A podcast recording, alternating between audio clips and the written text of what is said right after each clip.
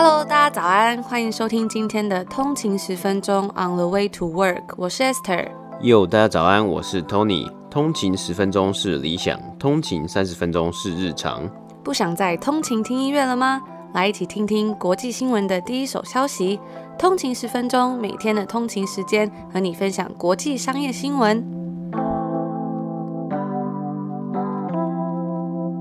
大家早安，今天是礼拜2，欢迎回来通勤10分钟。大家早安。那今天是北美时间的8月31号，也就是礼拜1，对，一个礼拜的第一天。对，那我们今天也有一个蛮大的新闻，相信大家有在关注，应该也都知道，今天是特斯拉跟苹果做股票分割的日子。对，万众瞩目的股票分割，不知道大家有没有熬夜来买股票，我是熬夜在看这个新闻啊。因为今天其实我觉得还蛮精彩的，就是它一分割完，然后两家股票就是一直这样子跳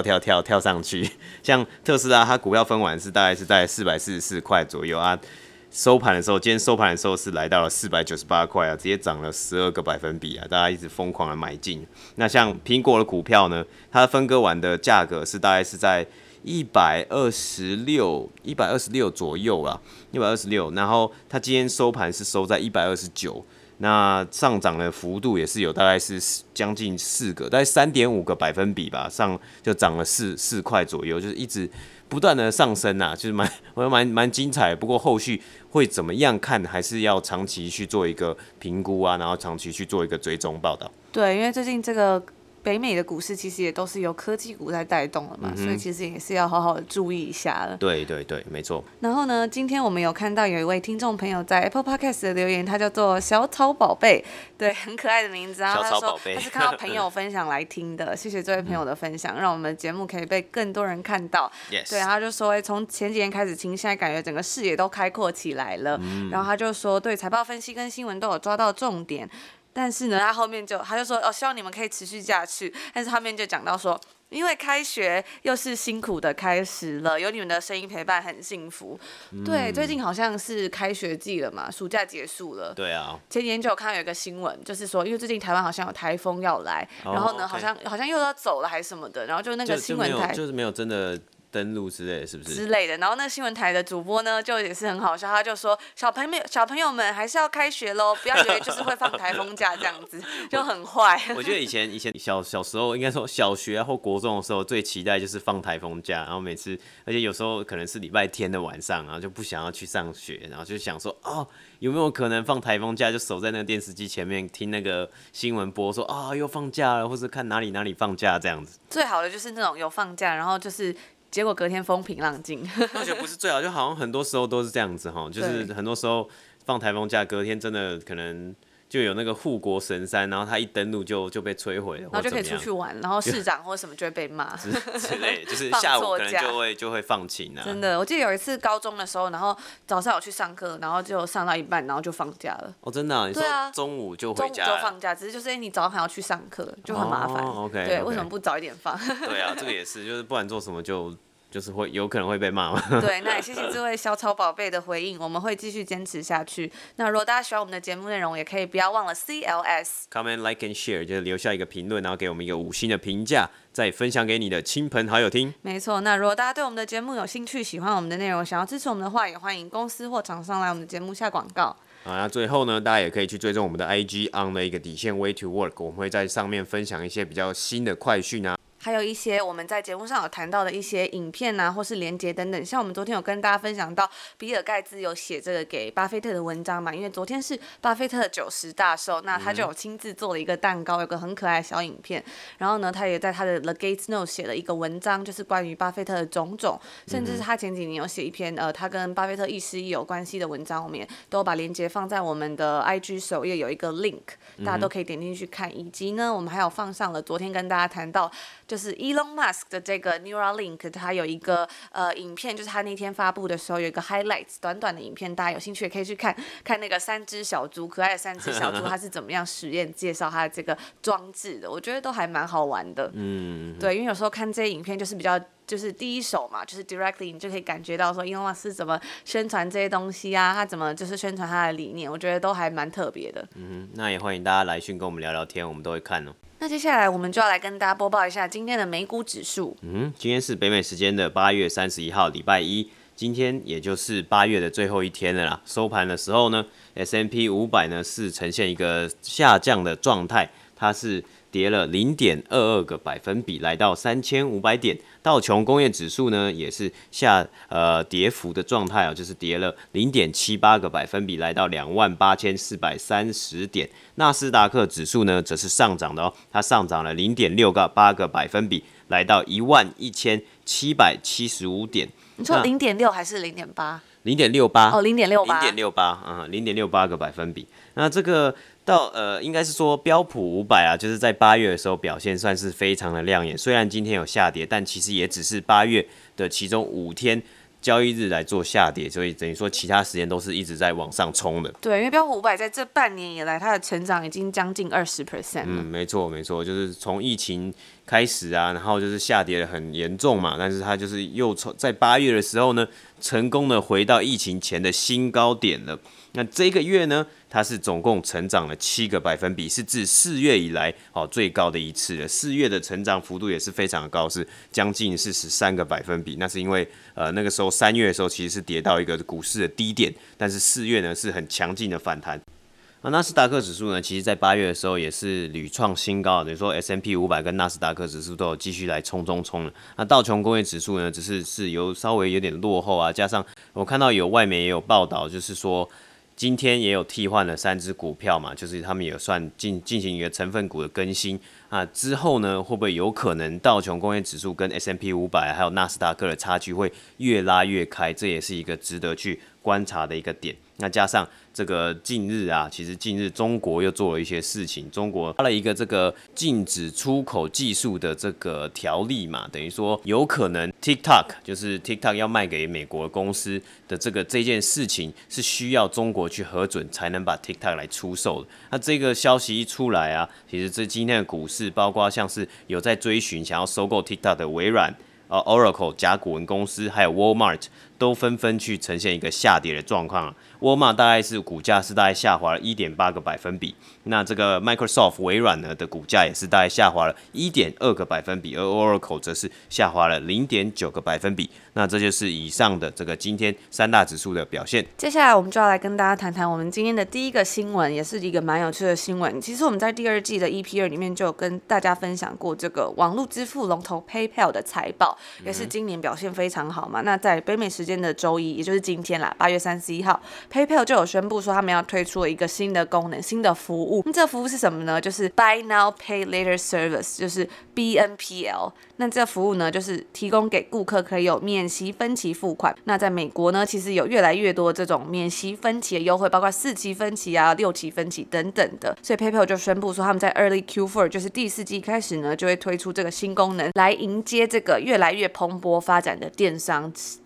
的产业，也同时想要扩销它的整个行销策略啊。那这种免息付款服务其实通常是可以增加这种零售业 retailer 对于 PayPal 的忠诚度，以及他们也可以帮忙增加这些零售商他们单笔消费，就是顾客在做单笔消费的时候的金额跟数量，就是有一个 card size 嘛，就是我们在购物做网络电商购物的时候，其实会有个购物车，那大家其实会更愿意去购买。我觉得啊，其实有一个是值得思考的地方，就是说为什么 PayPal 要现在来赶快来推出这个服务呢？就是因为像是美国的 stimulus check， 我们一直知道白宫跟国会一直在吵说到底要发多少钱，或是到底要不要再继续发钱这个情况。那在第二季的时候，很多零售商啊，可能是因为有 stimulus check 这个东西，他们的成绩，他们的缴出来的财报成绩是蛮亮眼，就是有成长，大家会去购物。能不能这些零售商在第3季的时候，或甚至是第4季的时候，继续去来抓住这个零售的，或是说消费者消费的红利呢？这就是一个很大去值得观察的点。那我觉得有可能是其中一个原因，说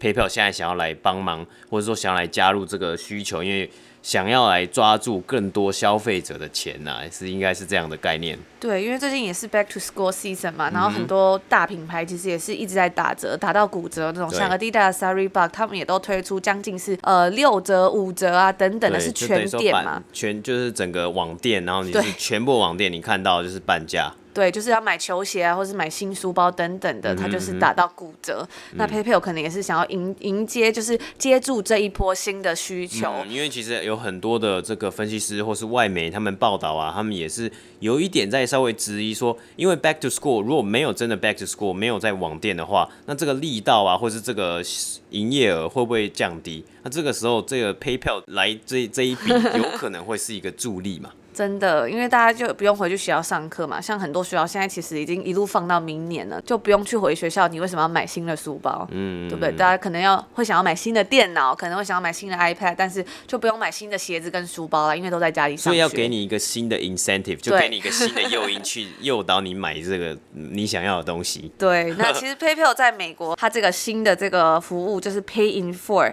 就是4期的免息分期付款，这种付款方式呢，其实是越来越受欢迎。我觉得大家在台湾可能就是早就已经很熟悉了，因为比如说你去百货公司买东西啊，你用信用卡其实就可以付分期付款了，然后你甚至是超过4期，可以到6期、12期、1年的等等的，还有看过24期的 PC Home 什么的那种。对对，像是什么百货公司销售小姐都会问你说，哎，你要刷卡要不要分期啊之类的，就是它会是一个选项嘛，是一个 option。对，但是其实在国外呢，它现在也是越来越受欢迎嘛。我其实那时候也看到，就是在这里好像信用卡是比较少在做分期。比如说我们在电商购物的时候，你会看到说它可以有几个选项，包括 PayPal 啊、Apple Pay 啊，然后付信用卡等等的。然后现在开始越来越多，就是有分期付款，可是它就是导到另外一个支付平台里面。他会跟你讲说，哦，这不用额外付钱，但是它就是另外一个支付平台做的。跟台湾不一样的是，台湾可能是你可以在实体店面直接刷卡做这种 installment， 就是有不同的分期，但这里好像才不太一样，最近才开始慢慢发展起来。然后呢，其实最近啊，也有很多新的这种支付平台，像是瑞典的独角兽金融科技公司这个Klarna 以及澳洲金融科技支付公司 AfterPay，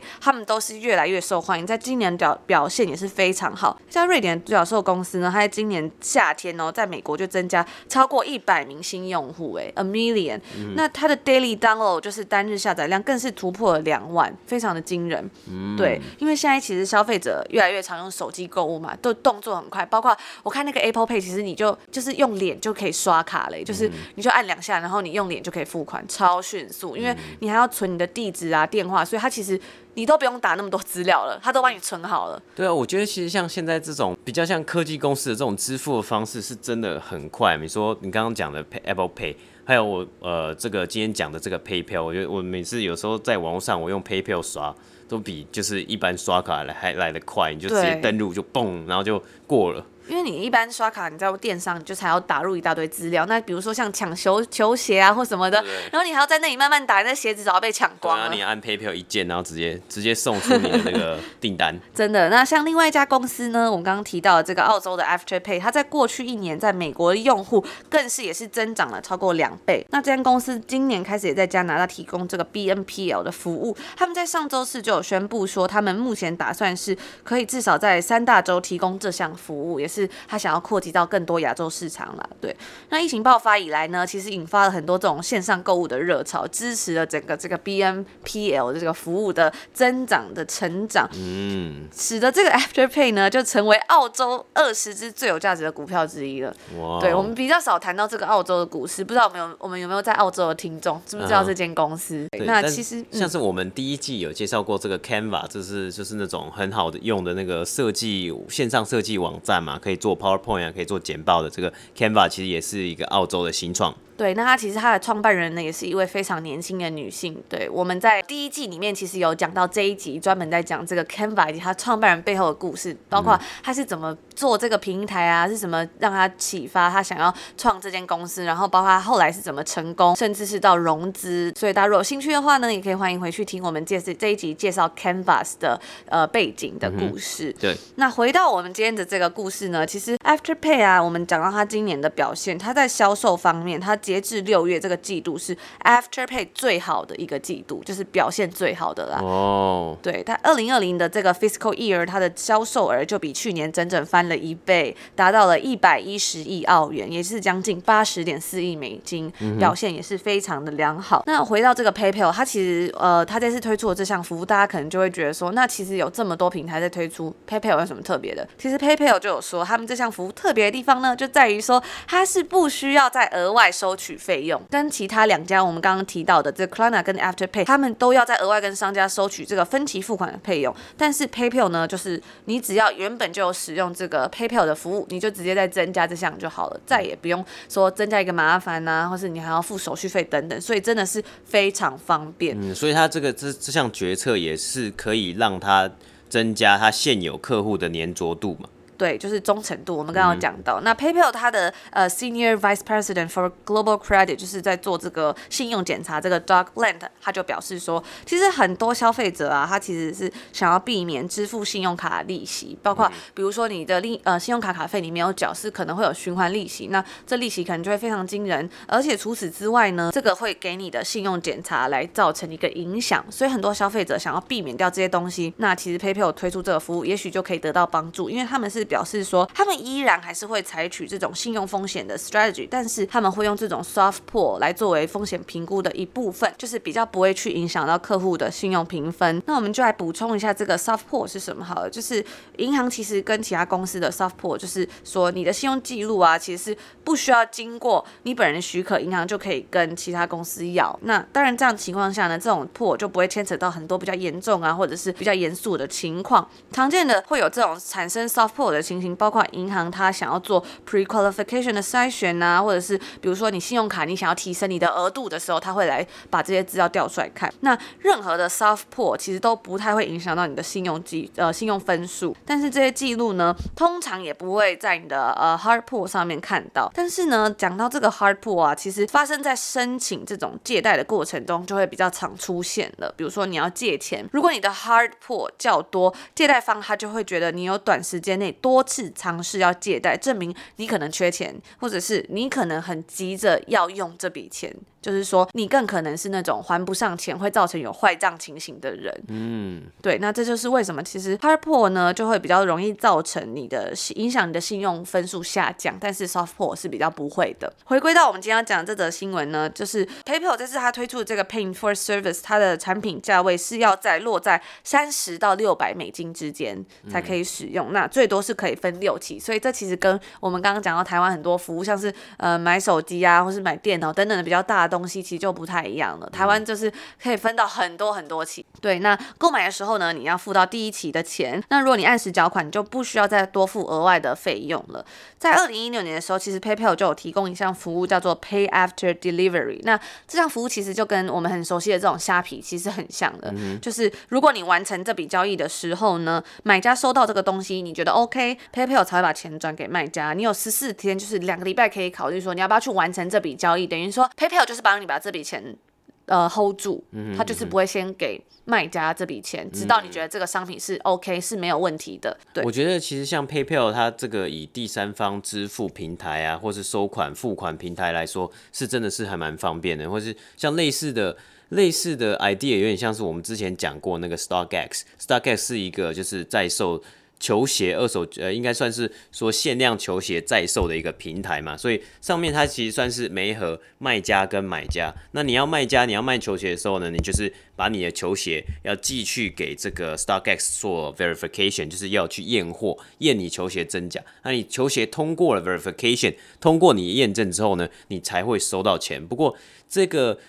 这个刷卡付费的动作，其实是在买家他第一时间他买下了这双球鞋之后呢，他其实那个钱就已经刷了，但是可能 PayPal 是先 hold 住，或是 StockX 先 hold 住。那等到 StockX 这边他通过了这个真假，就是货品的真假之后呢，他才会去要求 PayPal 去转账给卖家，然后卖家才可以来做收款的一个动作，就算是一个保障双方的东西啦。对，那其实这个我们刚刚讲到这个 Pay After Delivery 的服务呢，目前是只有在加拿大、澳洲、法国、德国、西班牙、荷兰还有英国使用而已。对，那因为疫情呢，就是有导致这个网购大幅成长嘛，所以我们就来分享一下这个 PayPal 它的股价，它在这半年以来啦，其实也算是很逆势成长，非常惊人，已经上涨了 89%。 当然跟其他的很多科技股啊、龙头股比起来，还是可能没有这么多，但是 89% 也是蛮厉害的。PayPal 也算是一个科技公司啊，所以等于说在同一个 sector 里面，就是等于说这一群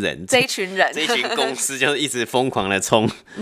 对，那就讲一个数据，就是我们刚刚前面开始讲对比，其实这个标普500嘛，它其实是成长是 19%， 那就可以看到其实 PayPal 它的表现还是相对来的说算是还不错的，对，那这就是我们今天要跟大家分享的第一则新闻。那我最后再补充一下，我觉得就是对于像这样的服务啊，当然是好的，因为 PayPal 等于说它就是让它的客户他们的生活更简单一点，他们 make their life easier， 就是我多一个服务给你，你也不用再付额外的钱。那这个呢，其实要注意的是消费者自己的，你要自己说哦，虽然他可能最高只能600块，可是你600块你如果分6期，一个月也要缴100块。那你对，而且就是说，如果你600块是买很多个600块，对，你如果买10个呢，那你一个月其实也是要缴600块啊，那你要还要缴6个月，那等于说你之后你的收入啊，或是你的钱其实还是会被扣在那里嘛，你如果没有缴出来，这对于你来说都是一个信用。虽然说刚刚是说 soft pool 嘛，但是我觉得这对于一般的消费者来说啊，都是之后信用的一个不好的示范呐、啊。我自己觉得，所以说还是要去谨慎评估，对，去谨慎评估。包括像我们刚刚讲到，台湾也有很多的可能是买电脑或买手机，我看到很多是说卖 iPhone 啊，他就说啊，你可以来啊，你可以来无卡分期啊，因为 iPhone 每一年都出嘛，可能有的人会想要说哦，我想要买新的，我一定要买最新的 iPhone， 然后它出了我就要买，但是没有那么多钱。iPhone 每一年都在涨价，每一年都比每一年还贵，就4万、5万、3万这样一直在涨上去。那你没有钱买，你可能哦，那我就分12期，我分24期。但其实这你还最终还是要还，而且你的这个等于说这就是一个你的 liability， 你的责任，你就是要去付清它。对，我之前有看到有一则新闻，就是他就说有一个小模，他是一个就是那种模特，比如说车展啊什么的那种模特，然后他就是想要买房子，那其实他已经有存到头期款，包括家里好像有资助他等等的，但是呢，他就是有存到头期款之后，他想要去买一间小套房还是什么的，然后他就要去跟银行贷款，结果呢，他就发现说银行竟然不给他贷，那他就觉得很奇怪啊，他就说我每个月我都有正常的交我的卡费，然后我都没有不良的信用记录，我也有工作，我也有就是给他看我之前赚的钱，为什么我没有过这样？那他就银行就跟他讲说，虽然你就是有按时交卡费啊，然后我们有看你过往记录，但是因为你的工作其实是比较不稳定性，它是比较属于接案那种。除此之外，他们就有看到这个人他的银行的那个信用卡账单上面是有很多笔分期付款的这种数据的，包括他可能买了很多比较贵的电子产品，像是家用家电等等的，那电脑啊，说之类的，那这一笔可能都要1-2千块，那它其实是不止一笔，它好像是蛮多笔的啦。那其实银行就会觉得说，你这样子其实有很高的风险是付不出来的。万一比如说像现在遇到疫情好了，那如果这些活动都不能办，你也不能去接这种展览的话，那你要怎么有收入？对，因为它也可能不是一个非常稳定的工作，加上它有这么多的这种分期付款的这个记录，就导致银行就觉得我不想要借钱给你，那其实就蛮惨的。他就觉得啊，那怎么办？可是也没有办法了，因为就是分期付款，就是他就说银行说已经看到这个好像排到明年了，对，那这是就是这代表这是他的债务啦。虽然说我都有缴钱啊什么，可是就是预知你未来的债务，但其实你的信用可能虽然不会影响，但是就是可能就是没有那么好了。因为那个风险是银行不想要去承担这个风险、啊，就还是蛮现实的啦。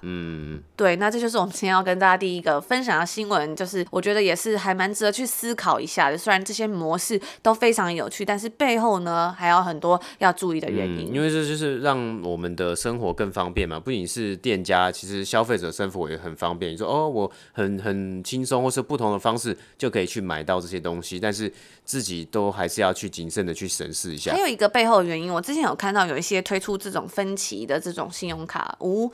还有是类似无卡分期，它有的其实好像是就是那个利率会非常高，所以大家可能还是要注意一下。对，那接下来我们就要来谈谈我们今天的第二则新闻啦。好，第二则新闻呢，我们要讲的是福斯，又要讲汽车，但是我们今天不讲特斯拉，我们要讲福斯 Volkswagen， 它是德国的一个非常大的汽车品牌嘛，也是它旗下有很多集团，旗下有很多的车子。今天要讲的是呢，它要准备来放眼 ESG 很红啊，还是要讲一下这个很红的趋势 ESG 这个永续发展的社会企业责任啊等等的。福斯要放眼 ESG， 他要来卖绿色公司债，他要来卖这个 Green Bonds 或者 Green Corporate Bonds。 那为什么他要来卖这个 Green Corporate Bonds 呢？因为他其实他在3月的时候呢，他有发布了一个叫做 Sustainable Finance Framework， 也就是永续金融架构，他们自己来发行的这个东西，就是就是他们想要做一个比较永续啊，比较跟上 ESG 这个潮流的一个发布嘛，一个新闻嘛，就是也想要来分一杯羹啦。算是啦，就有点像上车啦，他也想上车嘛，那一跳上 ESG 这台车上面，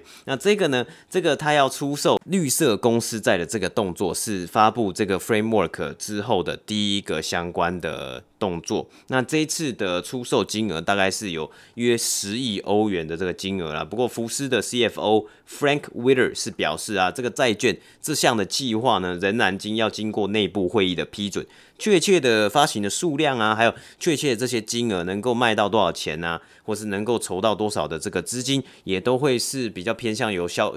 应该说投资者来决定啊，就看。他其实意思其实就是说，投资者愿不愿意买单他们的 ESG 或他们的这个 Green Bond 绿能公司债。那他也有说啊，这个 Frank Witter 他是说 ，There is a growing opportunity of investors searching for green bonds， 也就是说，很多人啊，很多的投资者他是。因为 ESG 它是看公司的 ESG 或看有这些公司有没有来发这些绿能公司债来做投资的一个这个选择，所以这些投资者可能不是原先福斯的投资者啊，也就是说他们想要吸引更多的投资者跟上这个 ESG 的潮流了。那绿色公司债跟一般的这种公司债，我们说的 bonds 到底有什么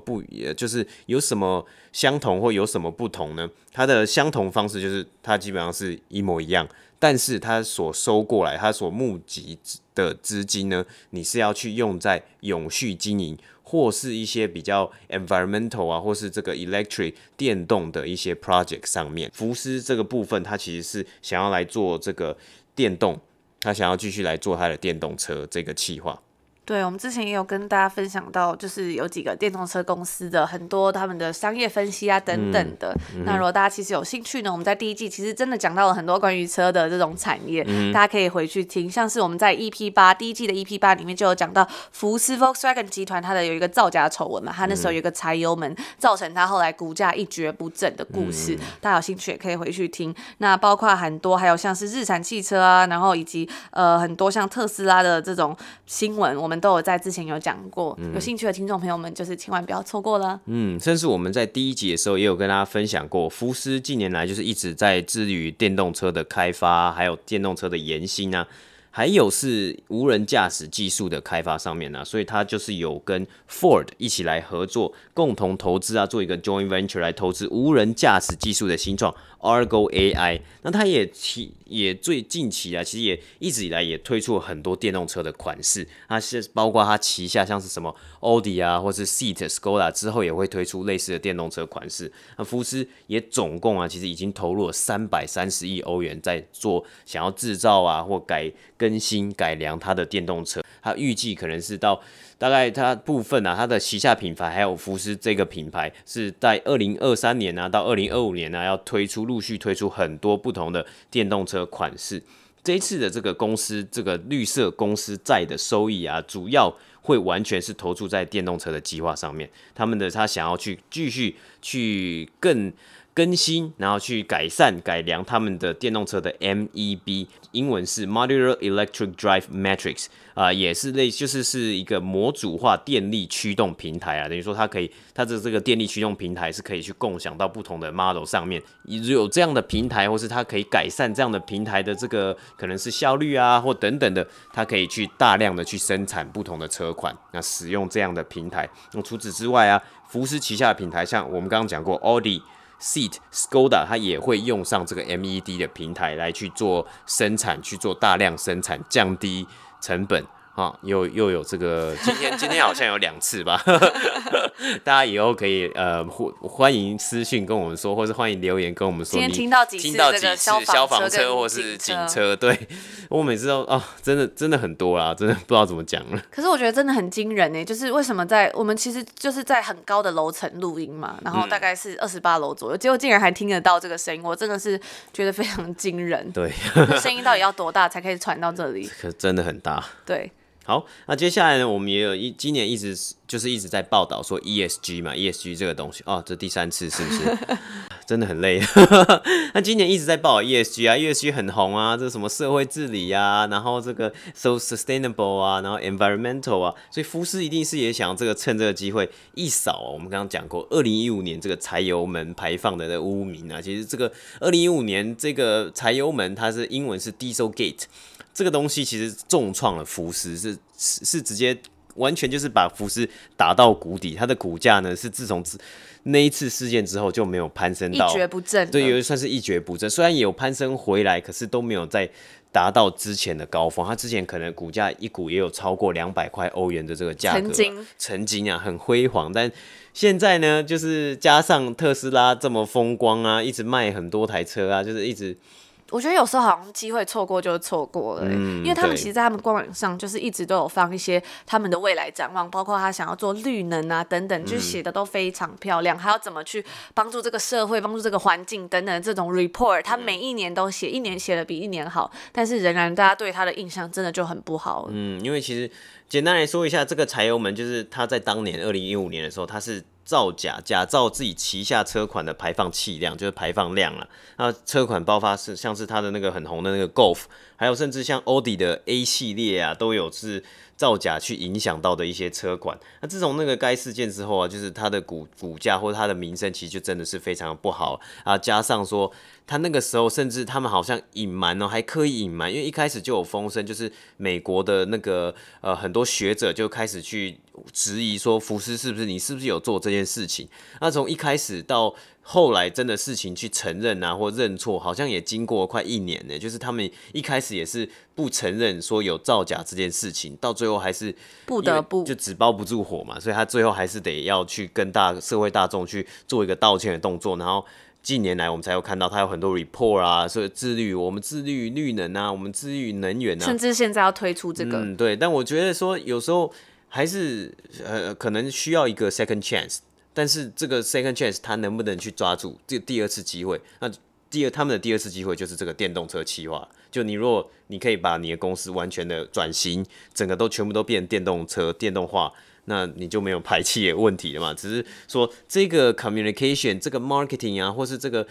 你要怎么样去跟投资者、跟社会大众去沟通说，哦，我已经不是2015年的那个福斯了。这也是一个我觉得对他们来说是一个非常难的一个东西啊。那也是要看他们自己的努力。去做这件事情。那这一次他想要去怎么样去包装去卖他的 Green Bonds， 而且我们刚刚有讲到嘛，这个 Green Bonds 其实不是他原本的投资者了，很多都是因为趁着这个 ESG 的名义，或是很多都是因为说、哦、我这一次就是专门我们要来投资你有 ESG， 你要去 focus 在 environmental 啊永续的这些公司上面。那这个就是对他们来说是一个第一个考验呐、啊，算是福斯的第一个考验。那我们这里也讲一下，今年呢、啊，其实绿色公司债也是来到一个高峰。今年第二季呢，绿色公司债全球公司发行这个债券的金额是来到了$220亿，跟今年第一季以及去年同期都有超过8%的表现与成长。而今年全球公司哦发行公司债，就是单纯就是 bonds 的这个金额，在第二季是来到超越了$1兆美元，是非常非常高。trillion 嘛，没错，1兆 one trillion， 比第一季哦，今年第一季还有去年同期成长的倍数是成长了50%啊。因为其实今年疫情大概是在3月的时候爆发了嘛，很多公司啊，他们都是在寻求一个 refinance 的一个机会，就是他们的金融财务的状况、财务的结构要去调整啊，或者说我们有看到很多公司，它都是因为它的营收有可能会去受到影响，甚至是没有赚钱的情况，那你需要额外的现金去保护这间公司，不让这个公司沦落到破产的一个地步嘛。那除了这个之外啊，其实像是很多政府啊，都有大力的去帮助这些公司啊，就是很多政府都有去伸手去直接去购买这些公司债，那也导致全球公司这么疯狂在发行这个公司债，因为他们需要钱嘛。那很多政府是直接就是大撒币的概念啊，那这个也是其中好几个一个原因。那最后呢，我们稍微来讲一下福斯这一季啊，今年以来的表现啊。虽然特斯拉的车是卖的下焦，而且还有获利的情况，但福斯呢，其实它的车就是卖的有点不够好啦。它今年的第二季呢，是大概是卖了差不多是180万台车而已哦，第二季只交了180万台车，比去年同期是减少了35个百分比啊，是表现其实是没有到非常的好。那我们也看到很多像在北美这里啊，在福斯他们这边温哥华这里，它也是一直在打折，还有很多的那种很多 deal 啊，很多促销优惠啊，他们希望把它那个车商外面就会贴一个 sale。 对，甚至是福斯，不止福斯哦，还有 Audi 也是一直在出清，他说我2019年的车就是有很多的 deal， 很多的 sale， 很多优惠，因为他一定要把2019年的库存先消化完。那他2020年的车也是一直在生产嘛，虽然可能产量有稍微减少一点，因为疫情的影响，但是2019年的车是都还没有消耗完的，这个是值得去注意一下啦。那也就是因为销售额啊，交车数量下降，这个福斯呢，它在第二季的时候呢，它的这个亏损呢是来到了24亿欧元哦，其实是对比去年同期啊的成长，它去年是有赚钱的，是赚了大概51亿欧元的，所以这一来一往差了快7亿欧元左右，也是非常可能是一个不太好的消息啦。所以也因此福斯可能要寻求不同的方式来去筹措他们的资金嘛，像是他这次就是要发一个这个公司绿色公司债，筹这个10亿元，在将近10亿欧元的这个金额去继续去扶植，或是继续去添注在他们最新的企划啊，像电动车的这个计划上面，我觉得是蛮值得去关注的一件事情啊，因为电动车一定是未来的一个趋势嘛，特斯拉又是这么表现这么疯狂，那我们很期待看到说老牌的一些大厂他们会有什么样的表现，因为本来是他们是最大的巨头，福斯旗下这么多的车牌，那竟然会打不过特斯拉这样子的这么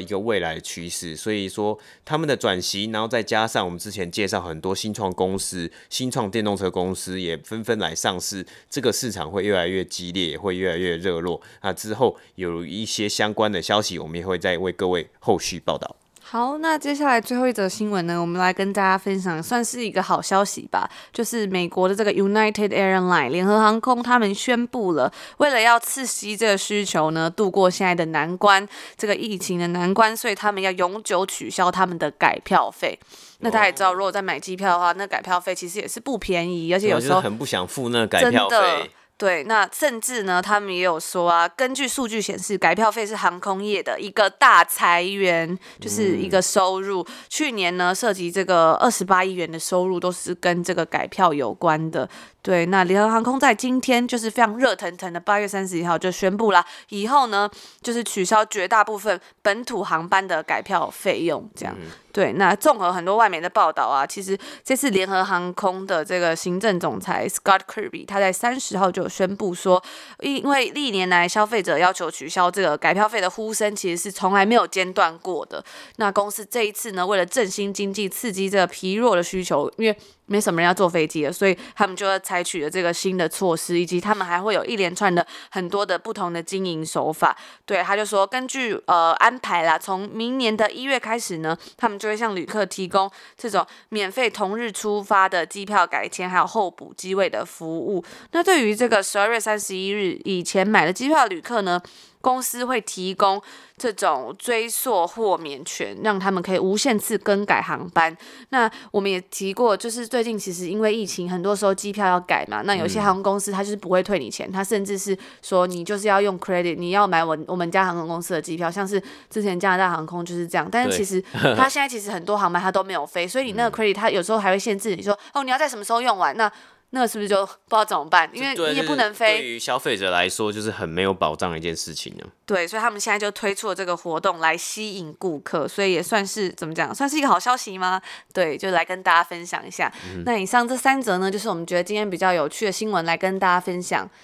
对，那我们就明天同一时间见。大家如果喜欢我们的内容，也可以不要忘了给我们 CLS comment like and share， 留下你一个评论，然后留下5星评价，不忘了分享给你的好朋友听。对，那就祝大家有美好的一天啦，拜拜。拜拜。